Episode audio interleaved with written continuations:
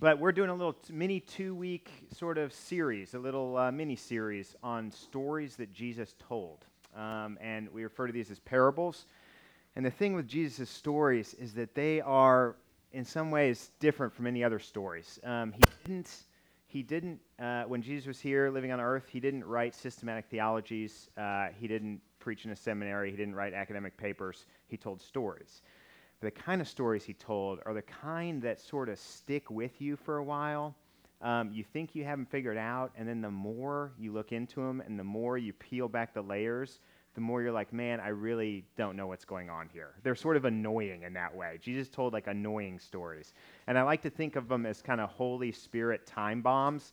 Um, after, you know, it might be a day, it might be a week, it might be a month later, but a, a new insight will come, and the Holy Spirit will be like, boom, there's, that's what that story meant. And you're like, oh, that's right. So um, I think the parables work that way. And so it, it, they, uh, they encourage constant revisiting. So no matter how many times you've heard one of Jesus' stories, there's always more for the Holy Spirit to teach us and show us. So last week we looked at Jesus' most famous one, probably, the prodigal son, which is really a story about three gospels and a prodigal God.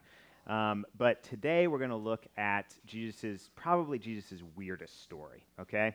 Uh, it's the one that makes the least sense on the surface. So I'm going to read, it's the next one right after the prodigal son. It's in Luke 16. I'm going to read the first eight verses of Luke 16, and, uh, and then we'll jump into it. So, Luke 16, 1 through 8. He, Jesus, also said to the disciples, There was a rich man who had a manager, and charges were brought to him that this man was wasting his possessions. And he called him and said to him, what is this that I hear about you? Turn in the account of your management, for you can no longer be manager. And the manager said to himself, What shall I do, since my master is taking the management away from me? I'm not strong enough to dig, and I'm ashamed to beg. I've decided what to do, so that when I'm removed from management, people may receive me into their houses. So, summoning his master's debtors one by one, he said to the first, How much do you owe my master? He said, A hundred measures of oil. And he said, Take your bill, sit down quickly, write 50. Then he said to another, And how much do you owe? He said, A hundred me- measures of wheat. He said to him, Take your bill and write 80. The master uh, commended the dishonest manager for his shrewdness, for the sons of this world are more shrewd in dealing with their own generation than the sons of light. Uh, let's pray and ask Jesus to help us navigate this one. All right, Heavenly Father, Thank you for your word. We know that uh, it can sometimes be difficult and unclear, but we know that it's always good. And so we ask that as we unpack this together this morning, you would encourage our hearts to trust you more. Uh, you'd be at work in our lives through your word and through your spirit. We ask these things in your name. Amen. All right. So, this is a story about a pretty slimy guy, the dishonest manager. This guy is getting fired because he's no good at his job. All right? He was accused of wasting his boss's possessions, and he has nothing to say for himself when he's confronted by his boss. Uh, when he hears about his upcoming firing, he quickly goes to his boss's clients and reduces the debt that they owe his boss, some by 50, some by 20%. And he loses his boss significant amounts of money. These are not small transactions. And he does this on purpose. And he does this to gain favor with the townspeople so that he has a softer landing after he gets fired. Okay, so this is not a good guy.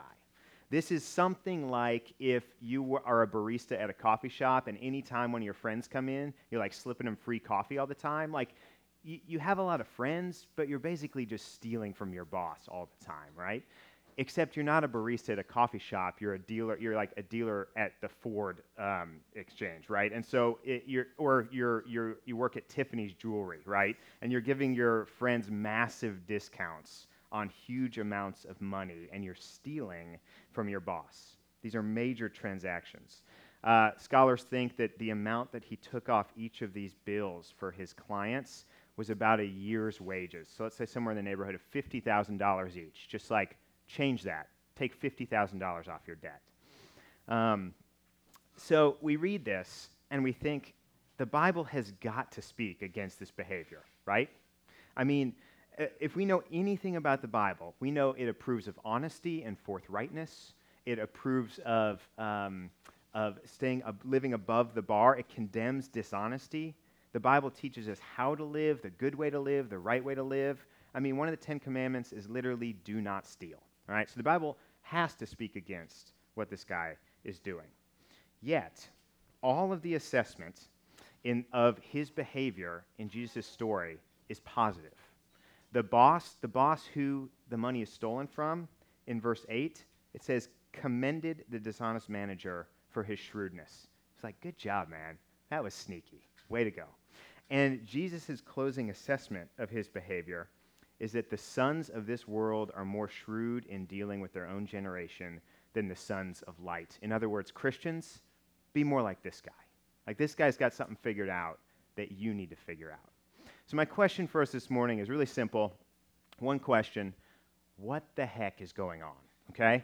So, uh, how do you explain this bizarre story from Jesus? Um, it's been such a tricky parable to navigate over the years in Christian history that a lot of people have just tried to get out of it, try to explain it away. So uh, there was an opponent of Christianity in the early or in the fourth century in early Christian history named Julian, and he cites this story as evidence that Jesus is teaching his followers to be liars and thieves, and that any noble Roman citizen would run away from being a follower of Jesus. Right? There are modern voices saying something equivalent uh, that the church and that Jesus and the church that he built has been a negative influence on the world, right? That it's uh, been more trouble than it's worth, that it has been, um, it's had terrible influence. And the faster we can move on from Jesus, the faster we can move on from Christianity, the better the world will be. Uh, there have always been voices saying this sort of thing, and yet we find the church continuing to grow in influence. We find Jesus never abandons his people. He may go out of fashion in a few places locally every once in a while, but globally, Jesus has never gone out of fashion. He has only increased in um, popularity, in worship, in honor, and it will always be that way. Okay, the church is here to stay. There are others who uh, respond to parables like this, parts of the Bible like this, who want to they want to hear Jesus out. They like most of what Jesus says. But there's a few sort of like troubling pieces of what Jesus says, right? The, the difficult passages, the hard stuff, this parable included. And so some people want to kind of edit the Jesus that we find in the Bible. Yeah, yeah, most of it's really, really good. Love your neighbor as yourself, even love your enemy. It's beautiful. But like when we get to some sort of odd passages, well, maybe he didn't really say that. Or maybe we can kind of edit that out. Um, this is a bit of a side note, but it's probably uh, worth taking just a minute on. Um, uh, sorry, um, this way out of that difficulty won't fly either. Um, the New Testament, especially the four Gospels that we have that tell us about Jesus' life Matthew, Mark, Luke, and John um, are the single most historically accurate and reliable documents that we have from the ancient world. And it's not even close.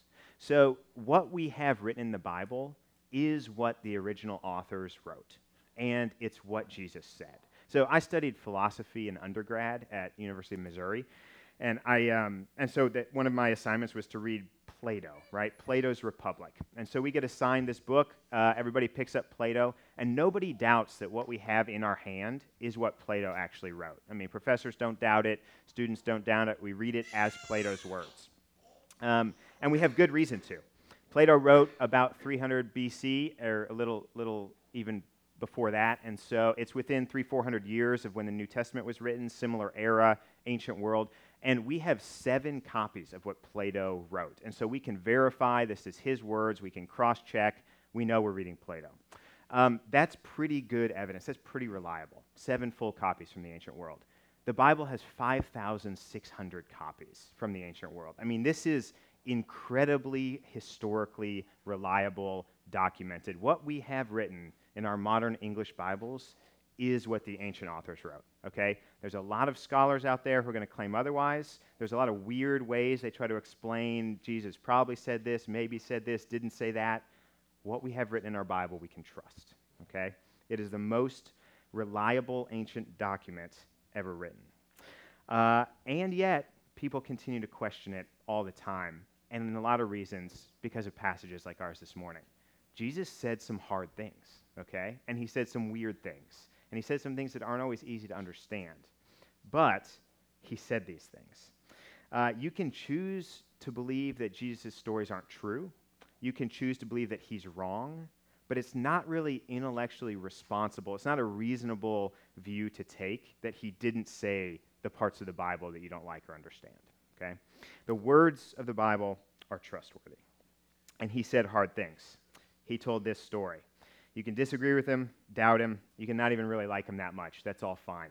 Uh, but you can't ignore him and you can't dismiss him. All right? You don't have those options. Not intellectually responsible. So, that's my side note. It's over now. We can get back to the passage. Uh, if you're even, I, I, work at a university, right, at a secular university. So like this is, uh, this, these are sort of the waters I swim in sometimes. But um, so I have little hobby horses now and again, and I take them when I can take them. Uh, but we'll get back to the passage. If you're even moderately interested in what the historical Jesus had to say, if you think it carries implications for your life, uh, we got to wrestle with this passage. No shortcuts, no punts. So what's he getting at here? Uh, the way I want to go for this is I want to comb back through the story one time, and I want to point out a few nuances I think really open its meaning for us. And then we're going to look at two ways that this strange, surprising parable continues to apply to our lives today. So let's take a closer look. This man is described as a manager. Uh, other versions translate him as a steward. Basically, he's middle management in a big corporation right? So he, his boss would have been the owner of a big estate, and his boss is described as a rich man. Uh, the manager basically ran operations for him. He was his middleman. He was the one who collected rent, he kept the books, he ran errands, he interacted with his boss's clients, um, and he had relationships with all the people that his boss did business with. And most importantly, when he spoke, he spoke on behalf of his boss. Okay, so he went out into the community and he carried the authority of his boss with him. When he spoke, it was as if his boss was speaking. And he abused that authority. He had apparently been scraping some off the top for himself, right? A little side bank account in the Cayman Islands, like my boss won't miss that. Uh, just keep a little bit for myself, kind of retirement plan. He's stealing from his boss. And his boss finds out, and he's fired obviously. So now the manager has a couple options. He's caught red handed. He could beg for mercy, but he doesn't do that. Uh, he could claim that these things are false. He could sue his boss for defamation. He could like take this to the courts. Doesn't do that either. He just like sees the writing on the wall and quietly leaves the room. Uh, verse 4 is the crux on which this story turns.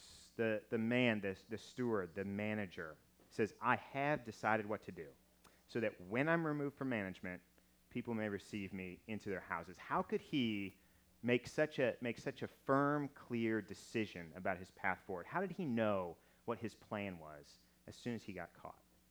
Uh, I want to propose to you it's because he sees the future, right? So he says, when I'm removed, there's no doubt in his mind how this is all going to go down. He knows he's going to get fired. He knows he's going to lose his job.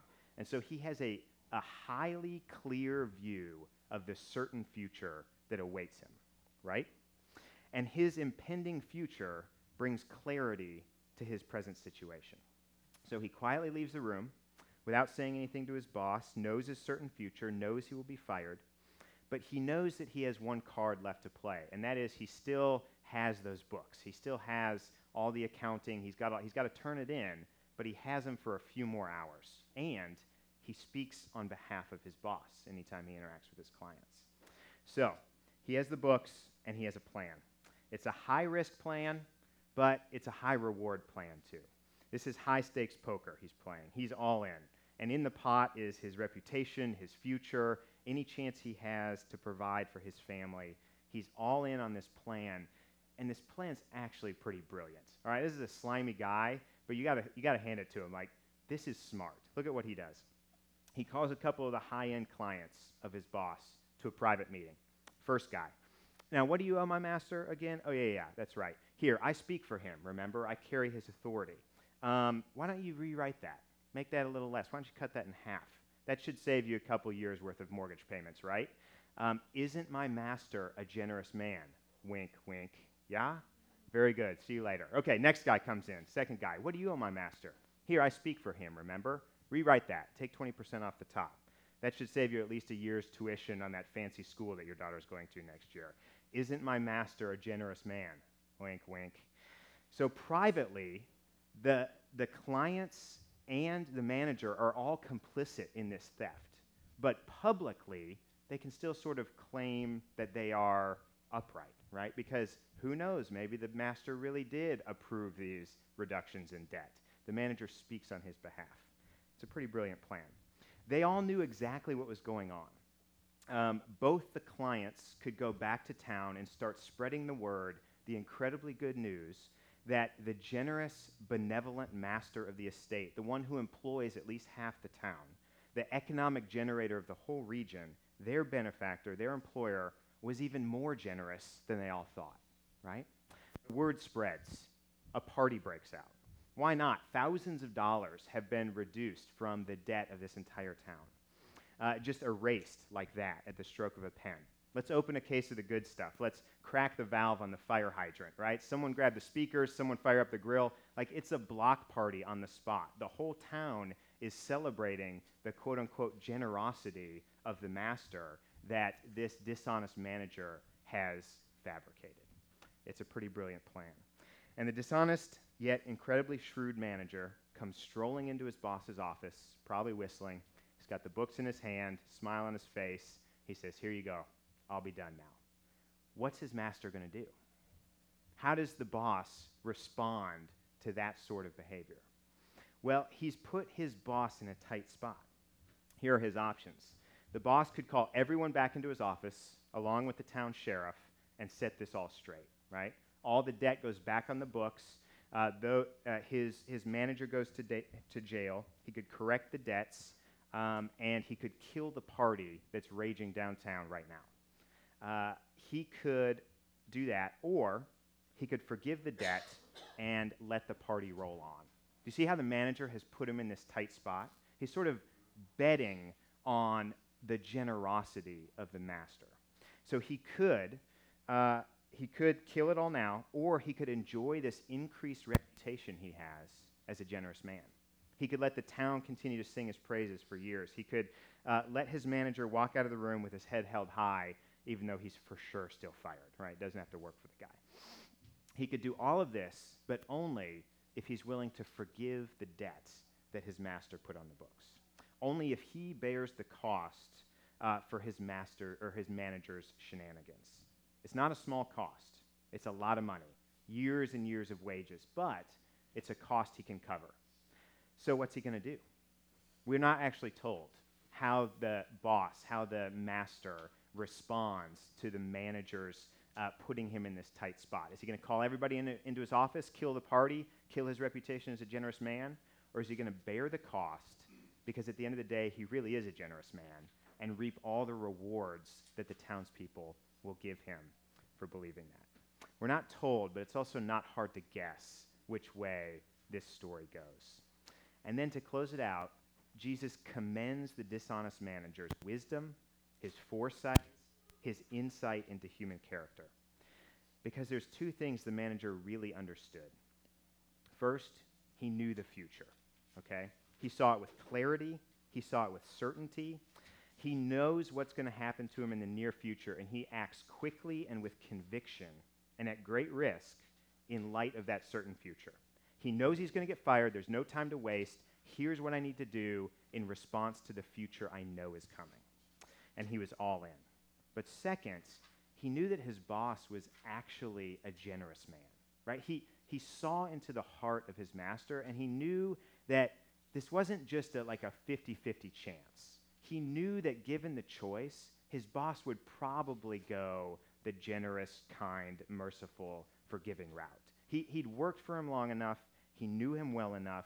After all, his boss could have just thrown him into debtor's prison along with his whole family the second that he found out about all the mismanagement, but he was just going to fire him.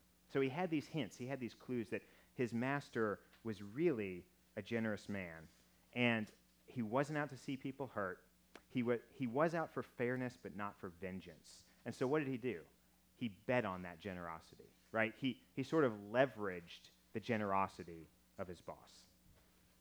Um, put him in a tight spot so he could reap the benefits. uh, but only if he was actually right about the heart of his boss. Okay, so Jesus praises the man on his shrewdness, wisdom, and insight. Uh, and here's the, here's the key to this whole parable, I think. Uh, I think I understand this parable. I'm not sure. I'm giving a sermon on it. Let's hope I know it. But you never know. This is one of those parables like Jesus' parables are like this sometimes. But um, I think this is the key. The morals of the tale are not the point.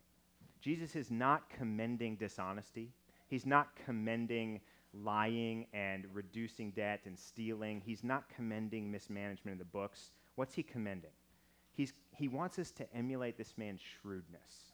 Specifically, Jesus wants us, um, or Jesus praises this man for leveraging the generosity of his boss in light of his certain future.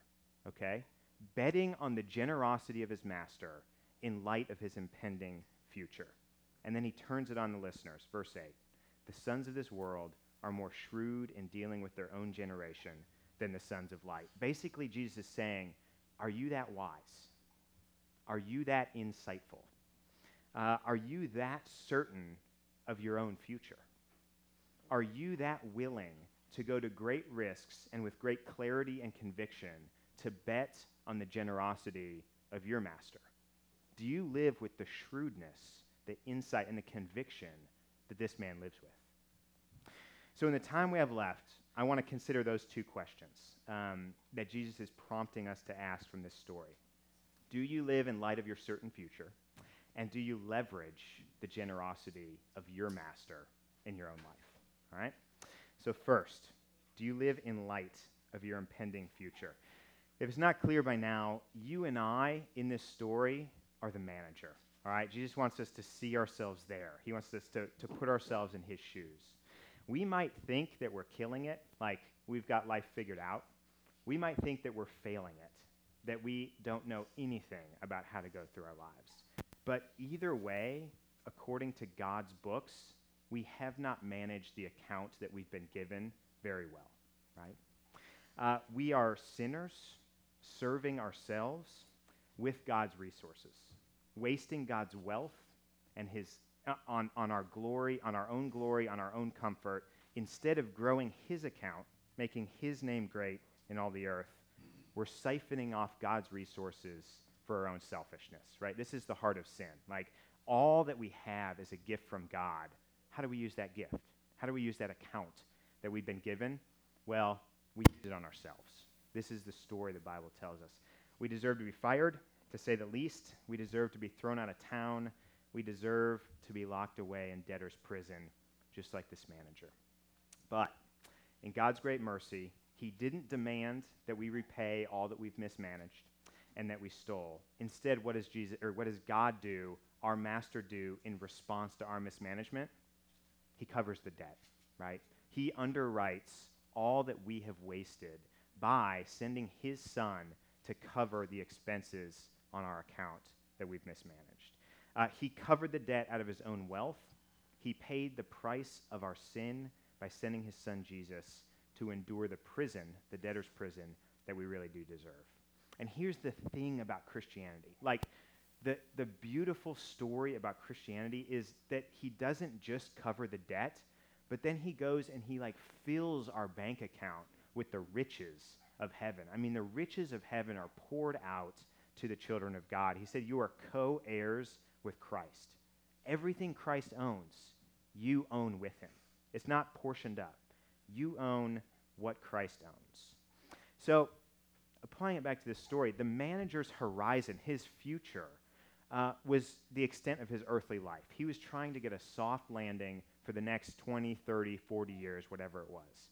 Um, his future only went that far down the road, but he was excellent at living in light of his certain future, wasn't he? I mean, he was shrewd. He's like, I'm in bad shape here for the next 30 years. How am I going to land in this town? Got it. And he did whatever was necessary in light of his certain future. Jesus is saying to his followers, uh, Do you realize your future in me? Like, do you realize the extent of the riches of the future that I have secured for you in my kingdom? I've not merely saved you from a life of debt, I've secured a future of riches for all who believe in Jesus. I mean, just some of the promise, just a handful of promises from Jesus to you this morning, okay? Just a few. Just handpicked four. Philippians 1 He who began a good work in you will see it through to completion. Jesus is saying, I will start what I finished in you. You will be entirely whole, entirely healthy, entirely perfect, because that's what I do for my kids. Psalm 23 Though you walk through the valley of the shadow of death, I will be with you. Jesus is saying, You are never alone in my kingdom, in my family. Right? These are the riches of the promises of the kingdom of God. John 14, I'm preparing a place for you in my Father's house. Everything I have is yours. You will be with me forever. Ephesians 2, I'm building you communally into a holy temple. You will always be connected to my people. You will always have family. You will always have friends. I will be among you and in you and working through you forever. You, the temple imagery, you are where I interact with the world. That's what the temple was. That's where the presence of God came. You are my presence in this world. And these are just like four promises taken at random from the Bible. We could go through 30 if we had an hour and a half, which we don't. Don't worry.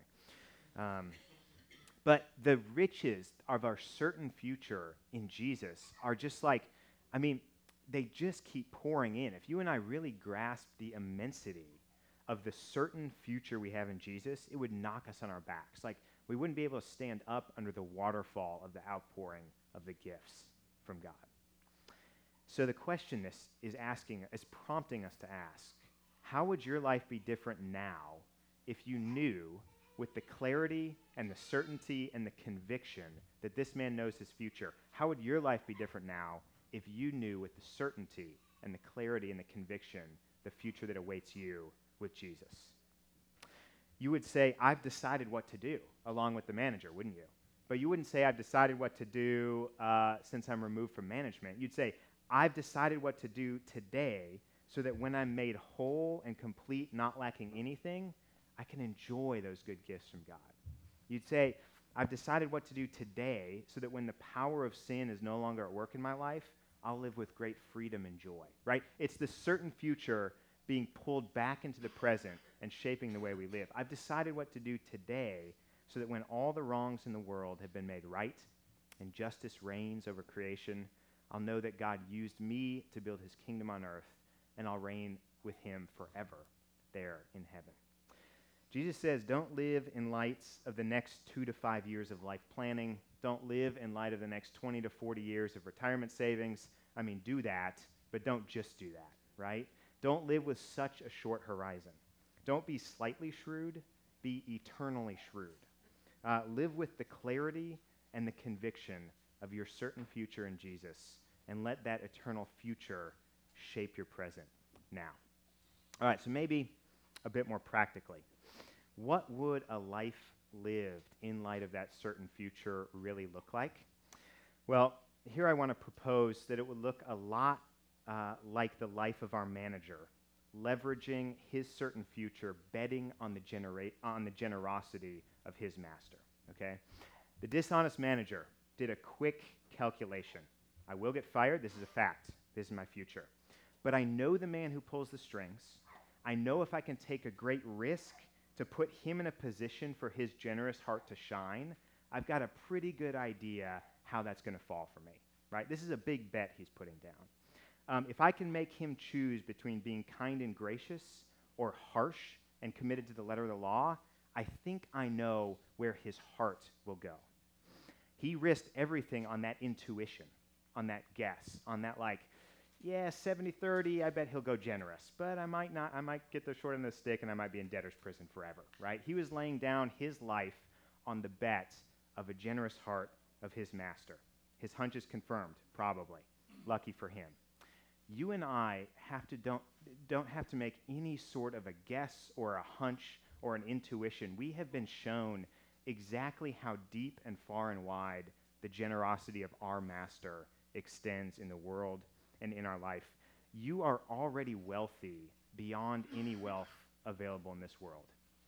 We don't have to skim off the sides to save up for a rainy day. Paul tells us we're heirs with Christ, the riches of his estate are ours. Jesus is calling his people to make even bigger bets and live with even greater conviction and even greater clarity um, based on the generosity of our God because it's limitless.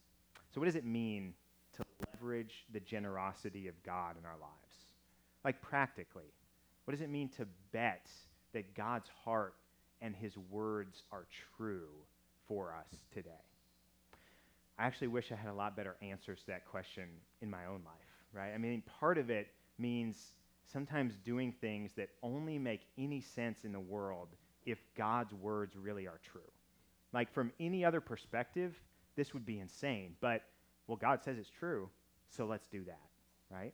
I mean, part of betting on the generosity and the mercy and the grace of God is living our lives in light of His words. And He tells us, He tells us that it's, it's better to give, to live lives of generosity than to receive. Um, how do we take Him to the bank on that? How do we put Him in a position where His word is on the line, where His true hearts and, and, and the character of His heart can really shine in our lives and in the world? Well, maybe it's answering questions like this What are some resources, talents, and gifts? What are the riches that God has put in your account that He intends for you to generously give to those around you? It doesn't have to be money, can be money. How are you wealthy, though? There are lots of kinds of wealth. Um, something that I've been intrigued by lately is how you can use humor generously and graciously. Uh, how do you uh, make jokes and um, kind of interact with people in a way that doesn't make you the center of attention and steals glory, but actually diffuses tension, makes things less awkward, makes it more comfortable and hospitable for others? Uh, if you are wealthy in humor, I'm jealous of you, first of all, but second, how do you use that as a gift from God to extend His riches to the world? Um, how can you be generous emotionally? How do you give away your sensitivity, your emotional stability, your joy, even your sadness in a way that's gracious to others? That meets them where they're at, that doesn't demand they come to you emotionally first, that walks alongside others through what they're going through? How do you be generous uh, with space, with time, with your hospitality? Um, these are all the sorts of questions I think this parable is prompting us to ask. Um, God has a heart, a deep and wide and long lasting heart that we will never reach the bottom of, right? And his heart is a heart of generosity and it's a heart of grace. And this parable is prompting us to ask how do I put bets down on that generosity? Like, how do I live my life in a way where I have to rely on God's generosity in me and through me for the world?